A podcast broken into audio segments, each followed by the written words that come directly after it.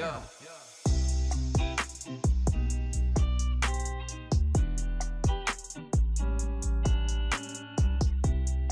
Hey everyone, welcome to another episode of Drop the Mic. I am Darren Jenkins, your host, and on today's show, to be honest, I never thought like I remember watching the daytime Emmys. I saw you up on stage.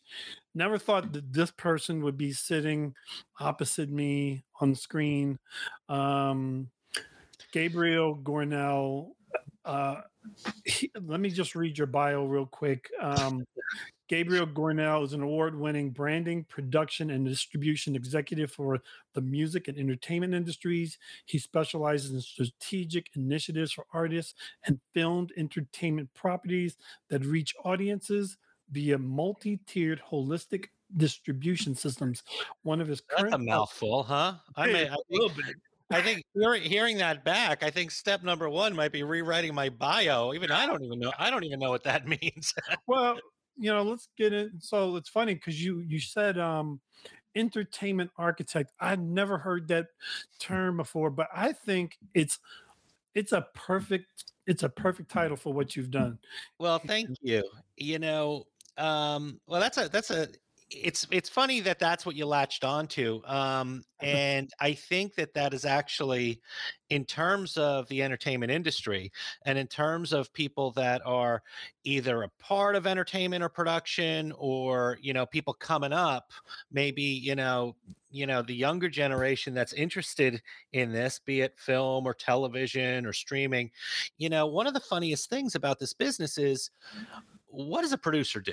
I mean, I can't I can't tell you how many times coming up in this business that question's been asked. You know, everyone knows what a director does, Right. right? And everybody knows what a casting agent does. Everybody knows what a cinematographer does. Right. Tell me again, what's what does a producer do?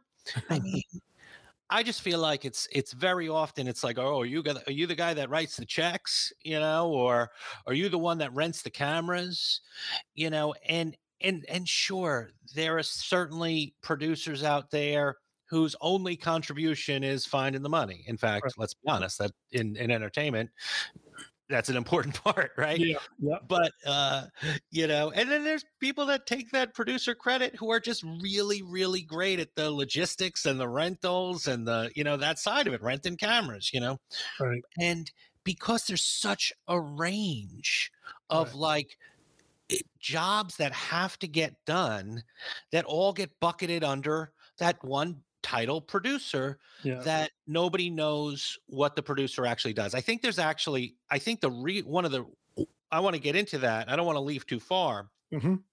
but the issue with regard to the producer title actually goes back to old Hollywood, Oh. right?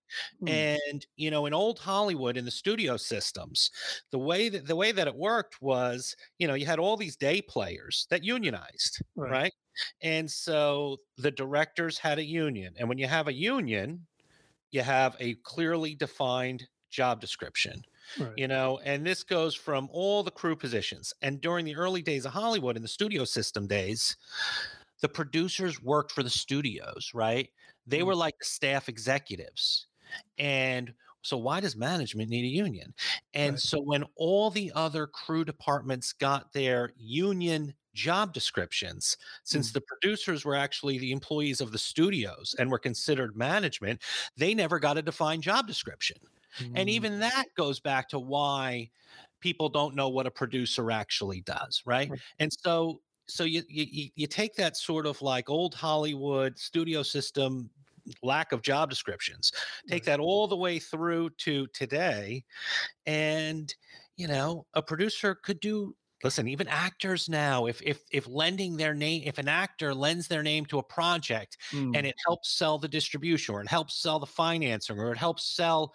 you know another actor to sign on board or, or helps sell a you know a noteworthy director to come on board they say well you know what I, i'll do that if you give me the producer title as well Right. you know and so there are so many different role and that's essential too Right. i'm happy to share a producer title with an actor if they're bringing that weight i i, I have no issues with it at all i think it's Right. it's an essential part of packaging but that that's why very often the producer title is confused.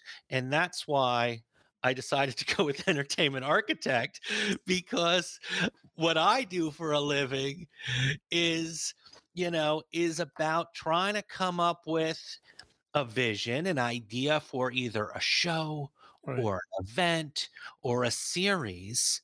And like, uh, you know, a traditional architect, it's all about the planning and the strategy and Mm, finding this component to bring in or finding this component to come in, developing a distribution plan that that is a part that that is a part of the story itself you know find finding the team and and building it like a house right. and so, you know, it's like if I just on my on my LinkedIn or wherever or on my bio, if I just if I just said producer or executive producer, I always feel like, well, what does that mean? And so Mm, entertainment architect was what I thought was like the the most sort of telegraphic thing, you know, to sort of describe like, all right, whether you're an artist or you're a network exec or you know you're, a- you wherever so you know a writer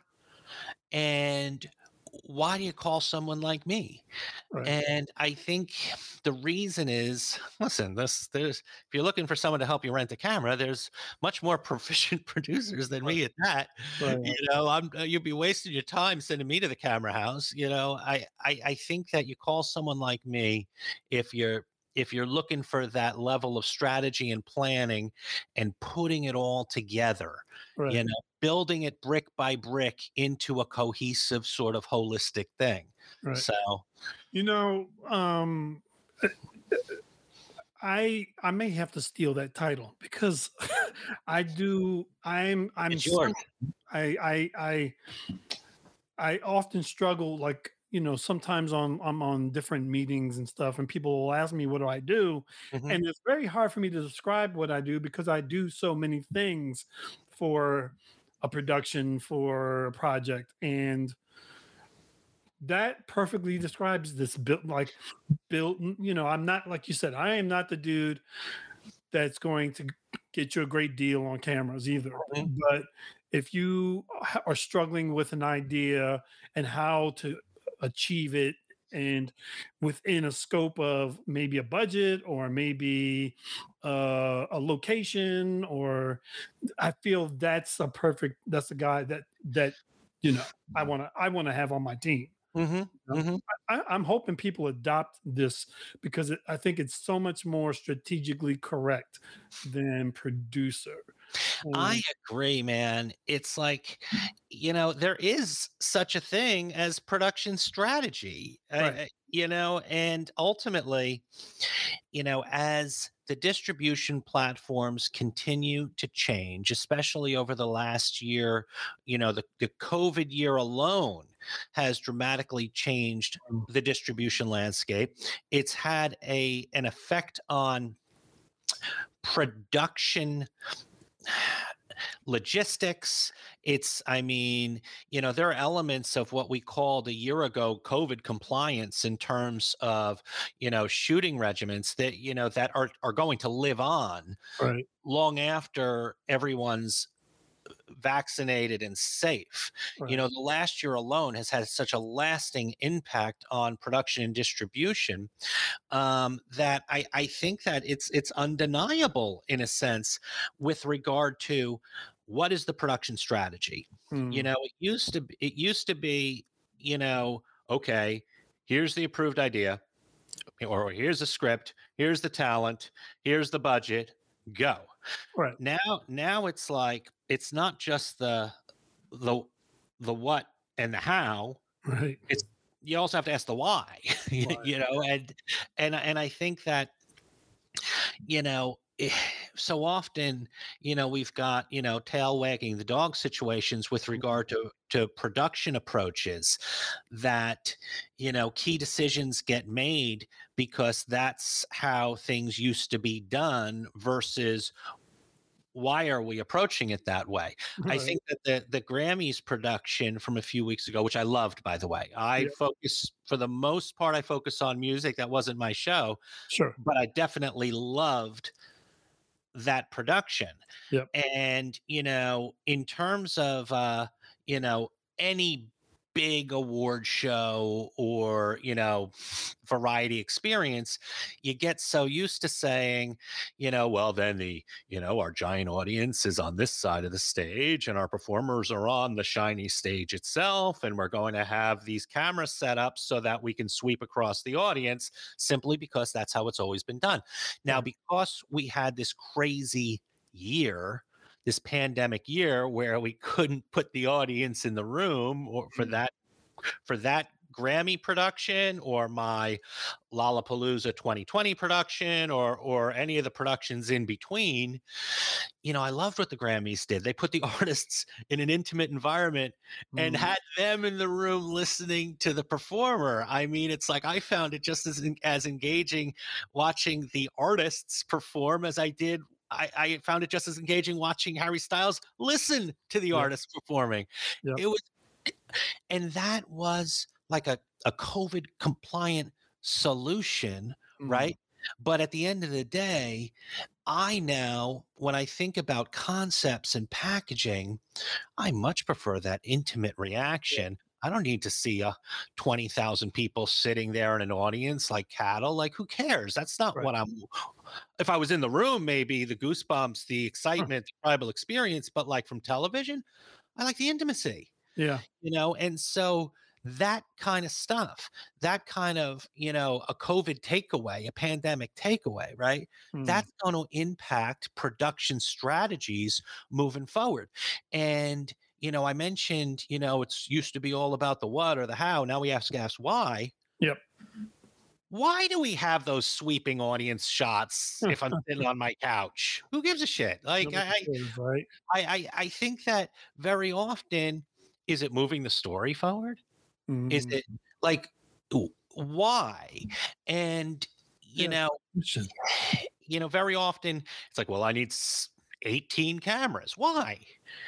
Like mm, I I think that ultimately um this last year in particular, you know, it's it's had such a huge impact on obviously production approaches, you know, that will last beyond the pandemic. Right. But, you know, every artist, you know, embracing their own live stream, their own ticketed live stream, Yeah. you know, OTT solutions in terms of distribution, it wasn't invented during COVID.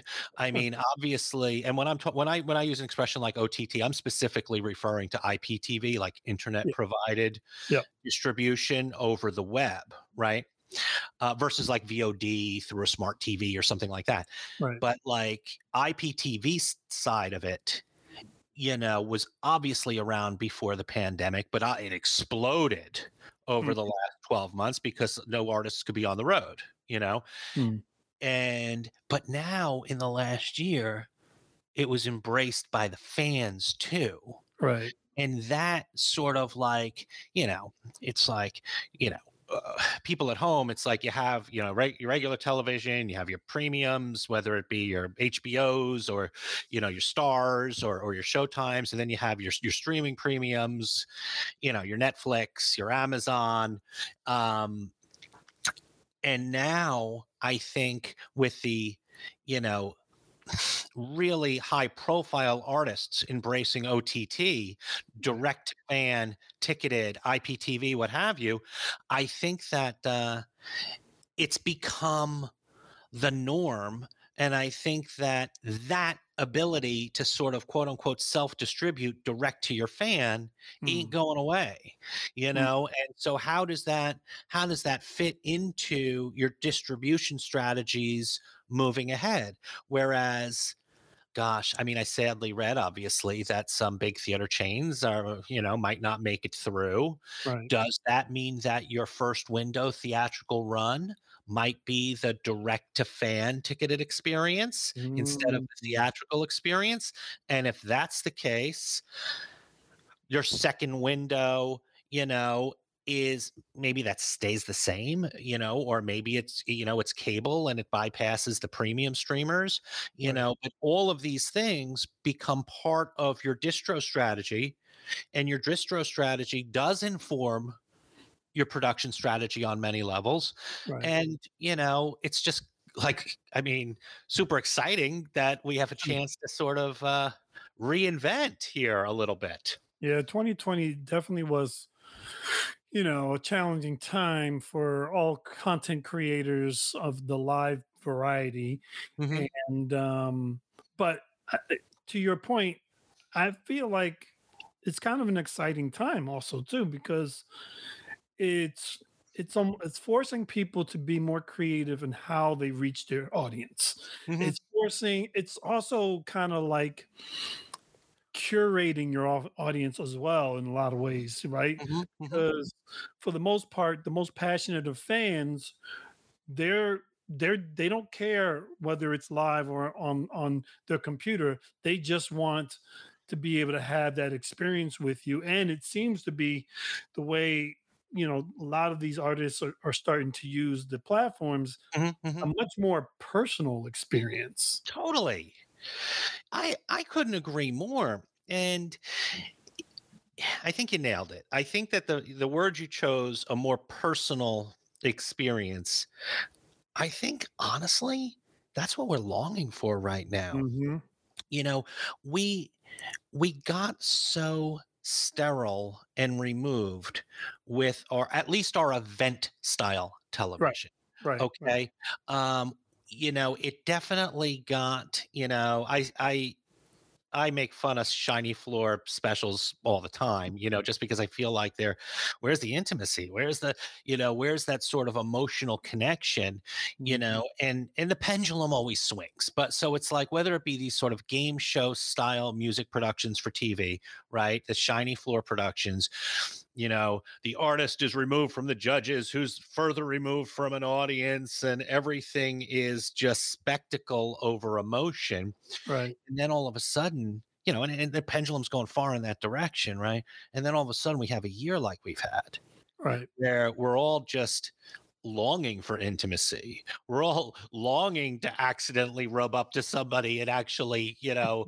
elbow to elbow in a live venue and feel another human you know what i mean Mm. and now I think because we've had a year, I mean, walking around with, you know, separated by a mask. I'm a fan of masks, don't get me wrong, but still it it's a it's it's it's a separation in terms of human connection. And now I think we just so badly want to connect again that listen, you heard me reference the Grammy production, which wasn't mine, but I Right. loved it because it felt intimate. Right. It felt like, you know, just we we want warmth again. We we Mhm. need we need to we've had a heck of a year. Yeah. We've listen, we've had we've had a heck of a four years, let's be Yeah. honest. yeah. um. But you know, when you when you come off of sort of uh an experience like we've all had, now we we know what the last year of this was, right? Mm. Lockdown, masks, no interaction, right? Right. And and then the 3 years before that, okay. Um you know, I think I think we had uh we had our last president win the election which basically kicked us into the women's march movement, Right. right? Um which kicked uh, just fighting for equality, right? Right. and that was gender equality. That was, I think, the first, you know, coming together to stand up for what's right after the last. I'm not going to say his name out loud. I'm not going to Mm. give him that. Uh, last last president kicked off gender equality, at least in media, via the the women's marches right. that rolled into the Me Too movement, gender equality to like, you know, just, you know, sexual harassment. It like, right. you know, Yeah. I mean, then obviously it didn't take long be- before it was like uh, racial disparagement at our borders, right? To the BLM awareness and movement Hmm. to you know oh my gosh it's like you know now we're now we're be, be you know 4 years ago I had never even known you know like the expression you know black and brown skinned communities right Right. I I mean easy for a white guy to say, you know what I mean? But it's like at the same time, it took those four years for me to even know the expression and brown skin communities. I didn't, Right. you know, and and then all of a sudden, it's like now because of you know our previous Cheeto in chief, you know, using expressions like you know the kung flu, Right. now i didn't i dumb white guy i didn't even know that that there was issues with regard to accepting and embracing people of you know asian communities Right. right like so we're like this is and then on top Mm. of all that we got this little thing called the pandemic right? And so it's like we've just been going through it. We've been going through it. And so what does that mean right? In terms of i you know i obviously you know get a little uh passionate about the uh, social topics as you could as you can tell right? But like that has an impact on what we're talking about Sure. that has an impact on how people you know decide what they're going to watch what they're how they're going to find their own escapism how they're going to you know just laugh at, at the end of a, a hard day turning something on that might make them feel good or possibly imagine this bring the family together at the end of the day Hmm. and when you come off of four years of this experience, and then you keep for the final year of it, everyone's like, "Mm, put this on your face and stay at home and don't interact, and you can't see a live show, and you can't go out to dinner, you can't see your grandparents. kids have to go, you know, no prom. My daughter, 18 Yeah. years old, prom canceled. You know what I mean? It's like talk about the worst senior year that you're working towards your whole life Yeah. so what do you so you want to have a sterile music special with no intimacy or do you want to touch again do you want Right. to like feel something Right. you know so i Yeah. think i think that you know pendulum swings regardless just in terms of societal cultural wants needs what they get tired of what's new Right.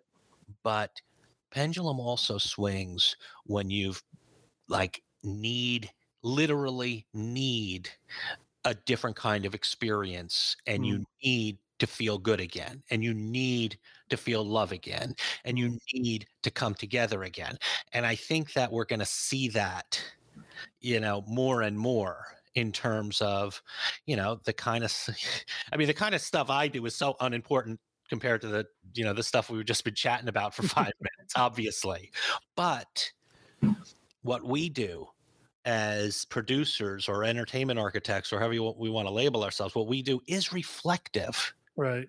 of those societal trends. What we do is reflective of what culture actually needs or wants or what have you you know and so i think it does matter. I think everything is connected. So Can I ask like, I, I- I was always curious about actually. So, um, you know, you have all these big events, whether it's the Grammys or Emmys or whatever shows, these these bigger shows, yeah. and then, um, you know, like you said, we've been kind of hit by wave after wave of different social injustice, you know, or message oriented experience um, co- content, uh, uh, Mhm. like you know. And I'm, I'm just curious, like, how does uh like so when you're putting a show together, Mhm. how do you how do you approach the decision making behind you know what kind of representation based o- o- for that you know so for black lives matter or you know asian lives you know eh, stop asian uh, hate and Mhm, you know mhm. how do you balance out or have make the decisions when it comes to you know how you're how you're creating this event or or show and where the messages need to be addressed I don't know if there's an easy answer for that I one. think so. yeah, um, but that's that's the right question. I think. I Mm. think you're asking the right question, Mm, and and I think that is the question that every producer needs to ask. mm, Um, and you phrased it. I heard you loud and clear. right. The what what I the question that I ask in my shows is what is the purpose Right. In this show, right? And um, in terms of a TV show can't accomplish everything. Right. Okay. A- an award show can't accomplish everything. Um, so, my belief personally is we ask ourselves, what is the purpose? Mm, And we try to get aligned behind a singular mission that's connected to the show itself. Okay. Now, that it's only half of your question, and I get that right. you know but at least in terms of if there's a charitable component Right. if there's a message if we're trying to have some kind of social relevance what naturally connects to the show mhm, okay so it you know in terms of you know this is i'm working on right now um i'm working on developing the uh a, a celebration and acknowledgement of amy winehouse's contributions to music and culture Right. and as, as you may or may not know, this July is 10 years since we lost her. Okay. Okay. It's hard to believe it's 10 years. Yeah. it's- yeah, And so when we ask ourselves that question, what is the purpose? mm, Okay. Um, for this one, um, we want to absolutely, we've identified it is as, you know, getting behind mental health awareness. Okay. Right. That's broad strokes Right. there is a natural connection to the show. It is a hugely important um, topic that we need to come together, raise awareness, so we can work together to to help. And specifically in the music community, um, just too many too many artists suffer from mental health related um, challenges, Sure. and so that's the purpose, right? And so. Listen, there's so many hugely important things that Mhm. need to be tackled right but you know i think that ra- i i personally believe that we we're more effective if we identify a, a concise mission and put efforts towards that and have that mission have a natural connection to the show itself or the topic itself and and that's part of it. What is the purpose? But the other part of your question i think was you know just across the board how do we make sure that we're you know more representative of whether it be the US population or the world population with Mm. regard to who we represent on stage mm, how are we better representative from a gender standpoint? You know whereas if broad strokes there's about equal men and women on the planet you Mhm. know are we having about equal men and women on the stage too then? Kind of logical even though at, at lots of major music events and headline festival bookings you Hmm. don't see that. It's like well if, if half the people in this in this city are women why are all of the headliners males Right. like, like i think that that you have to sort of just make just make earnest decision or like Yeah, just try to be just try to be a good person maybe Yeah. right and you know we can't i can't expect a younger producer male female white black uh, you know human i can't expect a young human producer to necessarily know all the questions to ask or what all the measuring sticks should be if i as an older producer haven't set a precedence Right. you know, it's like just maybe start by okay, am I being a good person? That's a good maybe starting point. Right, yeah. But but like we have to work into our systems like the older folks like me have to work into our systems you know? Well is it gender equality is a good example because it's like because it, it, should be 50 50 like men and women right? Yeah.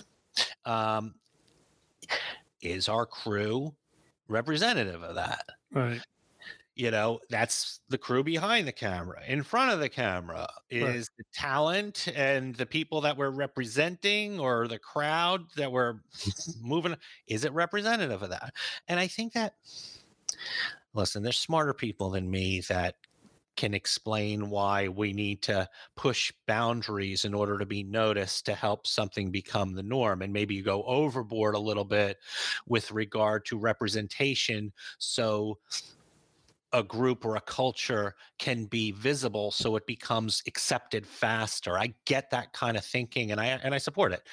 Um, for for me, my my go-to is like does this look like our country or does this look like the city we mm. happen to be in uh, you know or, or the, the, country that we happen to be in um, there there are smart people out there that can sort of you know culturists and you know there there are smart people that can really say well listen if we want you know racial equality right um, we need to maybe make an effort to make sure uh, a particular culture or group is even more represented than the sort of national average or city average or wherever we are, just so that we make it like get it into everybody's heads that uh, these people are just a loved part of our community right. too whichever group and, and, whichever culture group gender we're talking about you right. know right. Um, I don't know, man. What do you think on that front? I think it's like you said, a very um complicated. You know, so when I do events, mm-hmm. Um, like say, I, I, a few years ago, I did a, a panel um at Sam's with Samsung on VR, and um, the panel was mostly men. Um I mean, they were mixed in in whatever race, and, and I, you know, again, I, I, you know, when I'm creating an event, I, I, I probably think about what's who can I put in front of the audience that's going to be of the most value mm-hmm. first, and to who most value to who to the audience to the to audience. I think because I think that they're if they're paying to come to an event, then I owe it to them to give them the most the, the best co- content I can give them. Now, um, the VR industry's young, mm-hmm. and at that point in time, was was this would have been 2017, I think. It okay. Kind of just starting to kick up. So a lot of the names from the, the women VR people I was not familiar with, but okay. um, you know, I think it's important to have a diverse conversation, mm-hmm. regardless mm-hmm. of what the conversation happens to be, and mm-hmm. what your what idea of diverse could be different. It could be, mm-hmm. You know, five, like you said, five men, five women. It could be um, four black guys, four white guys. Yeah, it could be. So, I just think that you know the effort for when you're create when you're when you know to me is just the like you said be a good person try to put the effort in to care about what you're trying what what it is you're producing and i think yeah. that by that start is a good place to be because if you mm-hmm. think from that standpoint i think you most times you will go the right direction yeah um, i agree with you yeah i agree with you Hey, I see. Uh, I see. We have uh, some questions yes. that have popped up. Should we read some of these out loud? Maybe. Yeah. So let's read Daryl. Daryl Sledge. Hey, Daryl. How's it going? Um, he uh, writes, I have produced some really cool shows at the cutting room. Oh, how come I didn't know about this, man? Um, 32nd Street. That's New York City. Yeah. Um, I have footage of my products produced at this cool joint. I have been successful. Any advice? uh, to take it up a notch? Hmm. Well, I mean, you're starting at a cool a cool venue, so that's Yeah, that's nice. that's a, a good start. You know, take it up a notch. How really? I I think that um, cool room, great. Uh, you know, the room is one of the characters in your story. So, I mean, I think that that is, um, you know, important to have the right setting. Obviously, you know, the easiest thing to say, you know, to go to next is the artist that's performing. Mm. You know, I mean, listen, I'm a fan of emerging artists, you know, artists that I think are you know, like on the cusp or like about to break. You know, I love that emerging artist scene, you know, getting to see that artist that a year Mhm. from now might be like, whoa, crazy. But now it's just like at that moment when you feel that energy of it. So I love the emerging artist side of it. That's the best time. I also love, you know, the icons. I love the icons. Mm. I particularly love seeing an icon in a small room. Like oh yeah. that is so special. I would say, listen, you got you got a cool room. If you're already working out of a cool room, you've checked that box. I think that it, it comes down to curation next. Um, you know, but not knowing exactly the your role that you're playing there in terms of taking it up a notch, why not take it up a notch by if you're booking the room and it's your relationship, super. But if it's not, if you're not booking the room and it's not your relationship, see about building that relationship with the artist.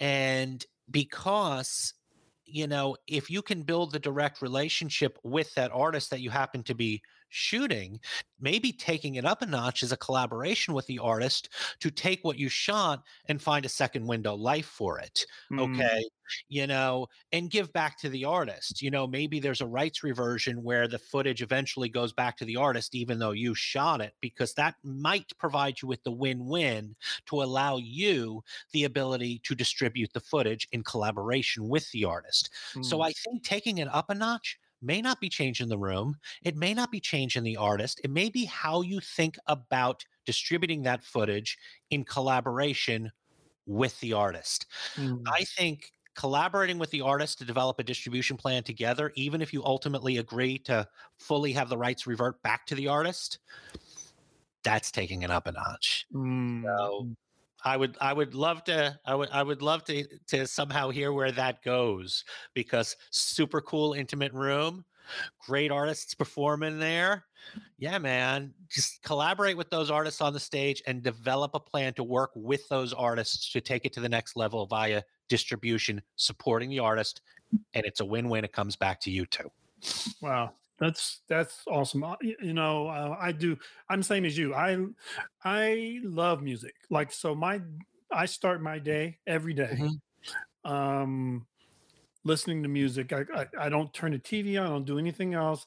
I work out, then I take a shower and I sit and I listen to. I pick uh, some music and I just listen to it while I'm, you know, doing emails and trying to get ready for the day. I, Mhm. I absolutely love music, but my biggest thing is I love, I love discovering some someone new that I Mhm. hadn't heard. You know, actually, I, I discovered someone new that is not new, but it's new to me because of you. Actually, Go on. I was doing some research and looking around at some of your stuff, and I came. I was like, okay, let me check out the Lollapalooza um, page, and there's a group called the Neighborhood. Great I they're freaking great. I was just Uh-huh. like, oh, I love them. So now they are on my playlist of my favorites playlist to listen to because I just like listening. And actually, um, there's an artist who actually I manage. Um, his name is Chris Saunders, who Uh-huh. sent us a message. It sent us did labels venues have clauses in contract before COVID pro- prohibiting artists from live streaming unilaterally. Okay. Um, so s- nothing is ever clean cut right i mean certainly some in some cases the answer is yes in some cases the answer is no in Mm, terms of labels the label's biggest you know roadblock is usually um is usually with regard to taped recordings versus live stream Right. Okay.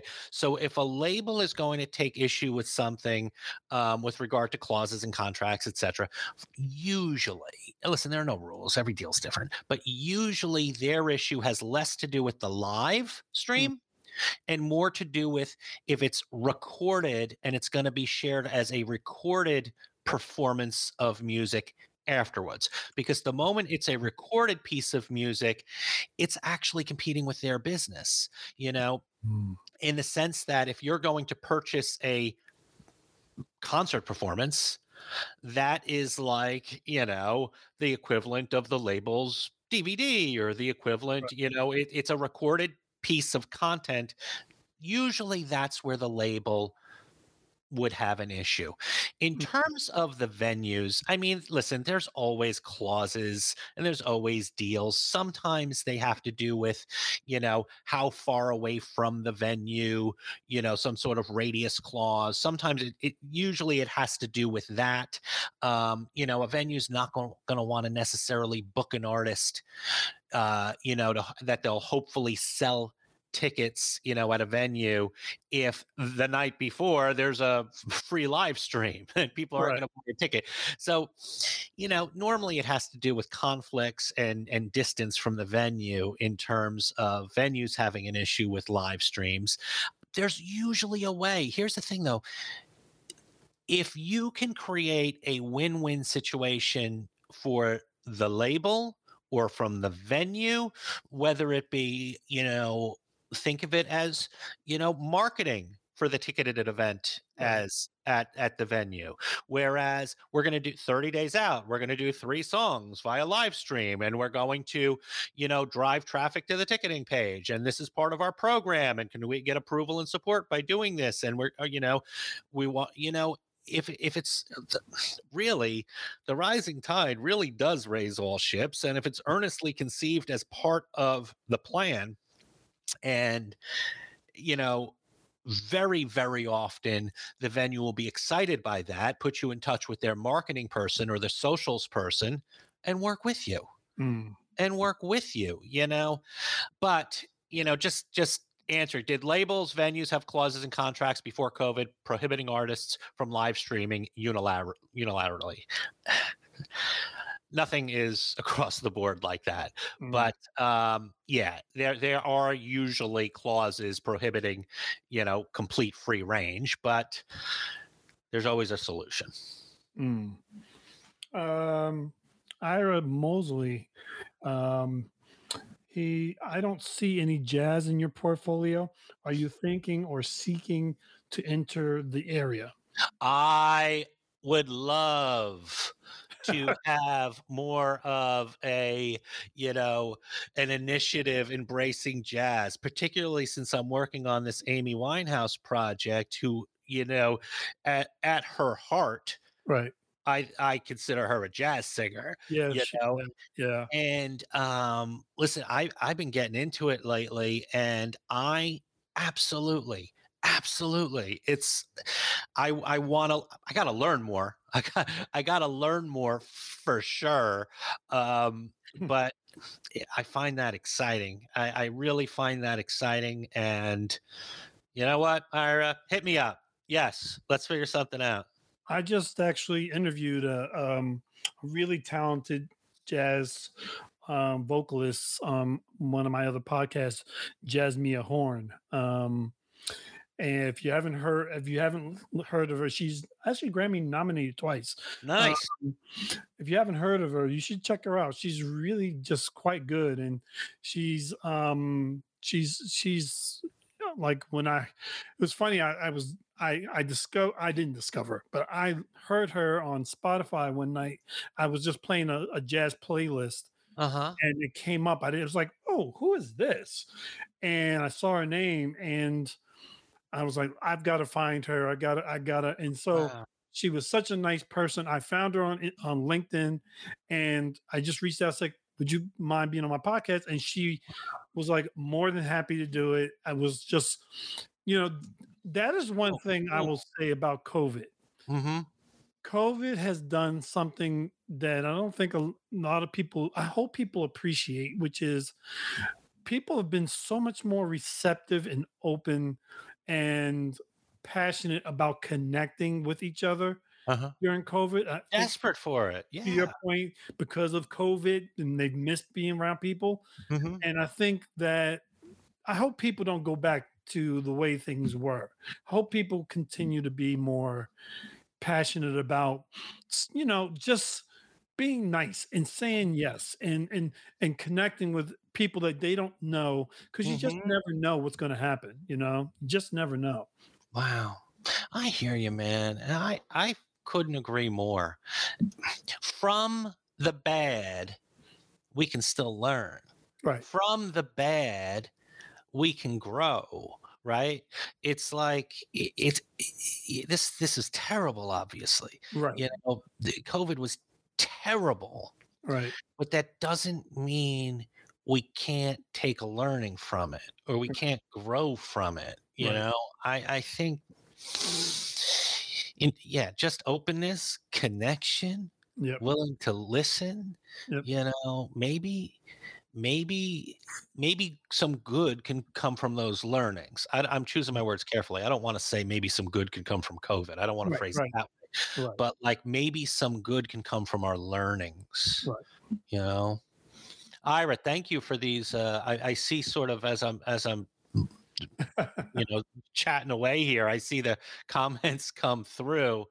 I would i would love to hear more about uh the church and and everything else uh that that you've just put put out there. So uh that sounds very cool. Yeah, Ira Ira's one of our members and he's he's very talented, very very skillful. So cool. um thanks Ira for wa- watching the podcast and uh submitting that. Um when you're not working because um like what do you well what do you you ask my wife that is not very often okay hi honey Hi, she's like uh, not it is what it is. No. okay i'm sorry to have interjected what do you do what do you do to unwind? Like what's like what what's what's you know? Um, so I've got my my two latest things. you uh, must be this super busy this is not going to be sound so original, all right? It's like I'm here talking largely about music shows and music production. So I wish I had something a little bit more interesting than having my hobby also be music. Mm, But I'm going to be honest, uh, it is kind of like uh, all encompassing. So there's obviously, you know, when I when I do eventually get to face the other way in the studio, okay, so mm-hmm. that is my, you know, it's like I have my my nine to five, like a business Right. executive, where I'm facing this way right. on, you know, never ending business meetings, Zoom fatigue, right. and then when I do have that moment of like, you know, pastime, listen, I'm from New York. I like making beats, you know, I like yeah, making old school hip hop beats from vinyl. Like, I do not buy sample packs. I like crate dig, find a weird old record, try to find that kick, sample it on my MPC, and just build a, like an old school hip. I'm from New York. That's what we do, right? And so, old school hip hop beats on my MPC yeah from vinyl. That is, I, that is my like pure love. i saw I, um i was listening to some of your music actually on soundcloud oh boy, that's dude wow i was i was like whoa this is this is dope I was like, you had some Cole Porter in there, and I was just like, wow, okay, all right. Oh gosh, it's funny that that stuff pops up. See, that is that's kind of weird stuff. Like that Cole Porter one. Yeah, yeah, yeah. Like, uh, first off, I am a a total gear nerd okay and i get so into like weird pieces of gear i Mm. did that one on a 1982 cassette four track recorder do you remember back in the day four tracks on cassette right Yeah. and like they just kind of just just you know like like we had this vinyl resurgence right Right. and I, you know, in the 80s, like that's how we did it. There was no DAWs, there was no like right. anything in terms of like digital recording. If you were lucky enough or you had a rich friend, somebody maybe had like a cassette four track, right? And my Mm. wife found this one uh, from 82 in such good condition because I was like looking and looking and looking, and it was like Mm. my Christmas gift. and it was like, so I'm like, get like, it has like natural analog compression, but to a cassette tape, and it's four tracks. So it's like, you know, your left Wow. and right channel on both sides of the tape, like side A and side B Right. and I just love that sound. And so, like, I'm now recording my beats from MPC to old school four track, Oh and wow. uh, it's that's so that's my pastime. All right, uh, not necessarily like a little a little borderline artsy, I guess. I don't know what it is. it's like a little Are you definitely eccentric. are you putting? I mean, so because I've heard some of the stuff. I mean, it's it's pretty good. Like I, Well, thank you. um, I'm I am going to be. Uh, I have a um, we have a friend Signon Tewell who's a music producer, and mm-hmm. I, I I'm going to point him at your channel because because Yeah. he's going to appreciate this very much. I- so it's funny. It's like that stuff is also, it's just like, I don't even know. It's like, it's like if Brian Eno met, I don't know, the Beastie Boys in 1984 is kind of like, I think, yeah, you know, it's, it's a little eccentric. So I don't think it's for everybody. it definitely has a an old like 80s Brooklyn hip hop vibe to it. You know, I see, I take that as like the hugest compliment in the world. So thank you. thank you. So, So, um, can you tell me more about the Amy Winehouse um, project? So it's an ex- it's it's it's a multi-layered thing, right? It's not yeah just so this is um it, we're well it's like this we're first off we're on the eve of announcing it so this is a little uh oh, a, so a sneak a little sneak peek reveal right now. So so more information probably within the week will be will be properly announced officially. But. I'll say this: um, working with um, creative director and photographer Charles Moriarty, um, we we shared an exhibit together at South by Southwest mm-hmm. in 2019. This is before COVID, right? Right. There's been with regard to Amy. I mean, she did so much culturally and musically, and you know, like like so many artists who, you know, candle burned out a little too quick. right, There's been too much, in my personal opinion, about Amy focusing on the later days. right, And at 27, not that late, right, uh, but like the the later days in terms of her journey and the Saturdays. And look, if I'm watching a superhero movie, my favorite part is the first half hour when they discover their powers. right, I, I like the origin story right. and and just thought with so much coverage of her Saturdays, why don't we put together an exhibit celebrating her rise? right. right and so charles who was friendly with amy um he he uh, just photographed her a lot working with the label back then before the release of her first record before Oh. the release of frank okay and so she was 19 years old just hilarious all smiles and just like this like incredible like personality and energy of talent. And you know in the US in the US most music fans know her from her second record Right. you know? But this is on the eve of her first record frank and she was 19, an emerging artist. No one knew at that point she was going to become a global icon. And we Right. put together an exhibit in 2019 at South by Southwest. It was an official South by exhibit. And from the middle of the exhibit, we produced 20 emerging artist showcases Oh, wow. from artists at the same stage in their career, right? You know, just artists that we thought are are, are probably maybe on this at that's also on the verge of that kind of like explosion.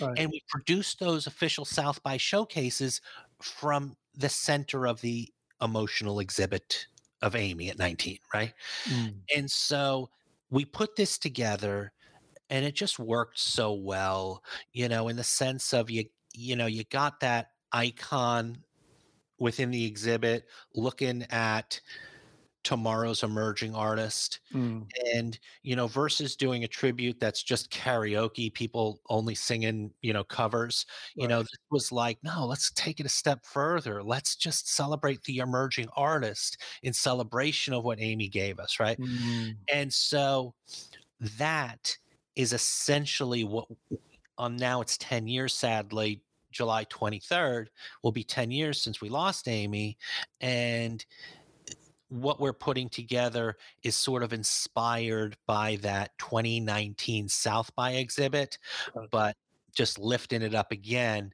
uh, to just a new level of art and appreciation and thanks and bringing it back to something earlier in our conversation Mm. purpose Purpose. and we are we're absolutely have identified our purpose and i'll save that for the Sure. More official announcements in the in the days to come but we're definitely we're we're definitely you know setting out to to, to move the needle and, and try to make a difference That's awesome. I mean, I, you know, Amy just just so talented, and that's a fantastic idea to kind of Mhm. focus it on the the her start and her her rise and her you know where she was a really immense just talent person you know? And i think that's that's how like when you look at you know i just we just did um on me and chris have another sh- podcast and we just did um the documentary on tina and um you know i think sometimes i loved it i love i loved it yeah. such a it- fantastic i love that doc and Mhm. I think the reason why it was so good is because we got to also see her rise. You know what I mean? It wasn't always about everything that was bad. It was Mhm. you got to, I got to see stuff that I didn't even know about about her, and I think that's that's what I love about being a have when you you're able to tell these kind of stories, Yeah. not focusing on the negative, but telling the story of their of their who like why people love them. Mhm. what made people love them? What what made them special you know? And um because you know like you said you know unfortunately sometimes we some artists we don't have for a long time and we should appreciate them while they're still here. And when they're not here then we should celebrate their lives as it was at the height of their life not at the low light of their life because that's not fair to them well said not fair. Um, oh, uh, we have uh, Willifest says hello. What's up, Willifest? Yo, that's that's going back to my New York days, uh huh. Yeah, Willifest. I've been with they. They've been. I've been a supporter of them for a long time. They they do. They're great. So Great festival, yeah, great. festival. great festival that is like you know just a part of the community. Uh, you know, there's the obviously the film side, but it, it's it's they really are something special for Williamsburg. So. Mm, mm, That's mm, a that puts a smile that puts a smile on my face. oh man. Yo, what's up, Robin? mm. Um, what what you know? Given all your, your all of the experiences that you've had, um, what would be some advice you'd give to somebody trying to be the next, um, or someone who wants to be an entertainment architect? What would be some things you'd like? You'd recommend for them to kind of either learn or try to do or try to knowledge that you might might be useful for them? Well, yeah, it, advice coming up is, um, and I get this, I, I'm asked this quite a bit actually.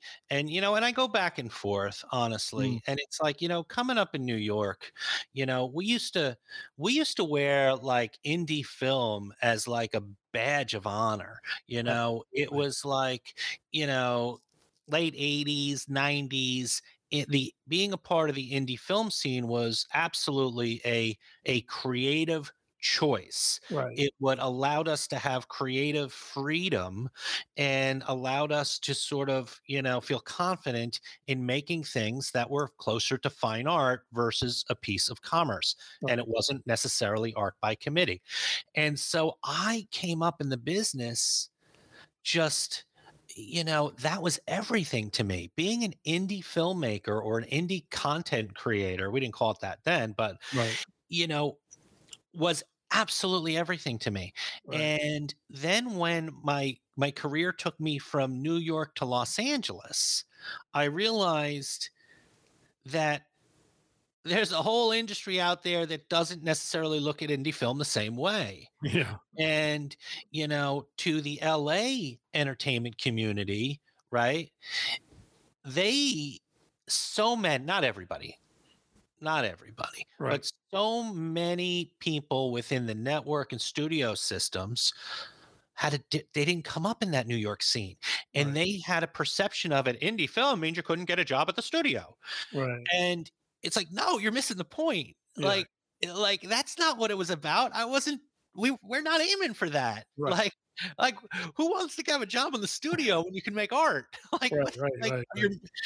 and but a lot of a lot of the entertainment business is about networking.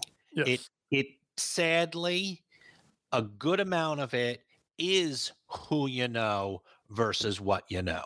That's Yes. a that's just a hard fact reality. Yes. Okay. And so when people ask me for advice, I, I will circle back to the question. um, well, like, what advice do I have? Okay. My advice is sometimes it does matter that you put as that you put effort into growing your network Mm. not your tv network growing your network your community Yep.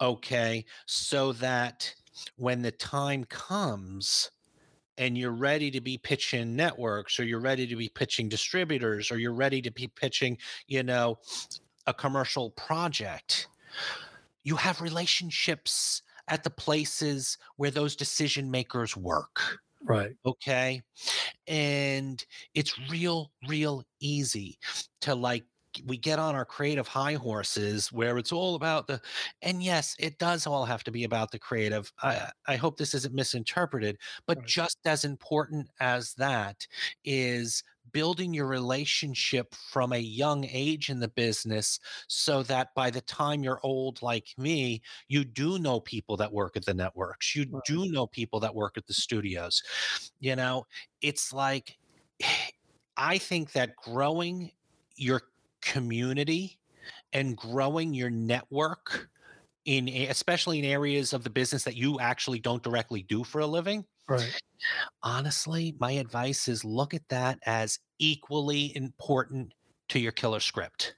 Yes. All right. So if I was just going to leave with with one big idea like somebody coming up today, treat your network and your relationships as important as yeah that killer script you're working on. Mm. And abs- I, I could not ag- agree with you more. I tell people that all the time. It, it should be stamped on my forehead. I tell people that that much because, um, you know, it.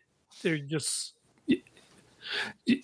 I don't think you can do anything without it. Like I, I Mhm. just I think trying to do anything without it is just kind of like playing the lottery.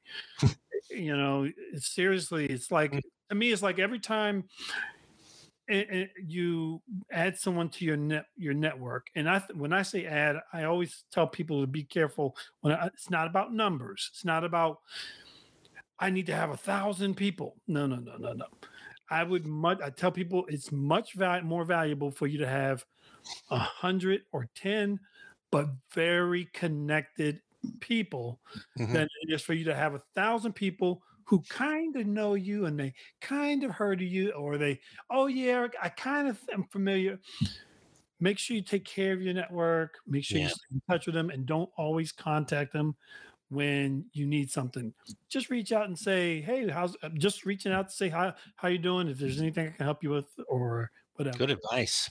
But just take care of your network and quality over quantity. Yeah, man. If you have to, when you're reaching out for something and you need something, if your one of your first two sentences has to be, "Hey, listen, I should be better at keeping in touch," but Mm, if that's like one of your first two sentences, you haven't maintained that relationship. right, right. So I, I, I, I could not agree with you more on that. That is that is fantastic. Oh, uh, Willie, Phil- oh, that's Robin Adams. Hey, Robin. F six and all the parties. Oh, geez, that is some memories right there, my friend. Yeah, it's been a while. I haven't talked to these guys in a long time, but I I remember going uh, to a lot of their events. I sponsored a few of their events, and We And, did uh, back in the day. All right, so this is this is going back a little bit because it's New Mm. York, right? We did with Willifest the premiere of um, we we made the, a hip hop horror movie. We're like trying to create a new genre, right? And um, Michael Pinckney directed this thing, Michael yeah, and we um so i was an executive producer alongside uh colleen selden who was my distribution partner at the time and spike Mm. lee and so and so spike lee was an executive producer on on this project and it was like a fun horror movie that was like intertwined with hip hop right so Mhm. and it was called You're Nobody Till Somebody Kills You. And we did our premiere at Willifest. wow, And and uh I remember we had after the after the screening at Willifest, we had we had a party after, and Greg Nice of Nice and Smooth Yeah. was like the our MC entertainment, and in Wow. that I mean in the movie it, it was a fun horror movie, man. I mean Big Daddy Kane, Dougie Fresh, it was like old school hip hop royalty in the movie, and it would all went down at Willifest. That was some so cool. that was some good times. Yeah, I know Michael. Uh, he's come to a few of my events before. nice, nice. Yeah. I haven't talked to him in forever. All right, Yeah. you know what? And so that so that when I do reach out, I don't have to say, "Well, I should have reached out sooner." But listen, I'm going to reach out to him and just say, "What's up?" And be better at keeping them relationships. That's awesome. That's awesome. Well, this was this was fun. This I I you know like I I read your IMDb and your IMDb is like I just I'm like wow you've done a lot of stuff, but more importantly you're you're such a nice person, Oh, and well, thank you, Darren. Um I, I'm genuinely happy that you got to come on the podcast today. I've learned a, great deal. You are welcome to come back anytime for anything or Uh, any. Darren, that is super cool of you to say. I I would love to, man. So When thank you. when Amy is you know the exhibit and uh, everything is happening, I'd Mhm. love to keep in touch and learn. You know. If there's anything I can help with or do, or um, or definitely want to check it out, hundred percent. That So- sounds great, dude. So yes and yes, let's absolutely keep in touch. And um, yeah, man, let let's talk again after this is out there a little bit more, and uh, you know we could we could talk more about Amy, about production, about Yeah. old Hollywood, about Willifest, About all of that stuff and music, music and music, and music. Thank you. for anybody who wants, they can follow Gabriel on Instagram at Gabriel Gornell. And you can go and check out his website, which actually I thought this, I man, there's so much stuff up there. I like even after this, I'm going to go up there and because you have so much information, it's so So cool. Um, and jazz. And jazz. Yes. locodistro.com. Gabriel, thank you so much for being on the show today. Um, thank everybody who watched the show and submitted questions. Robin, Chris, Ira, everybody who came on, much appreciated. Um, check us out at uh, Dig This Podcast Network and digthispodcast.com. I'm Darren Jenkins, and this was Drop the Mic. Thanks a lot, everyone. Take care.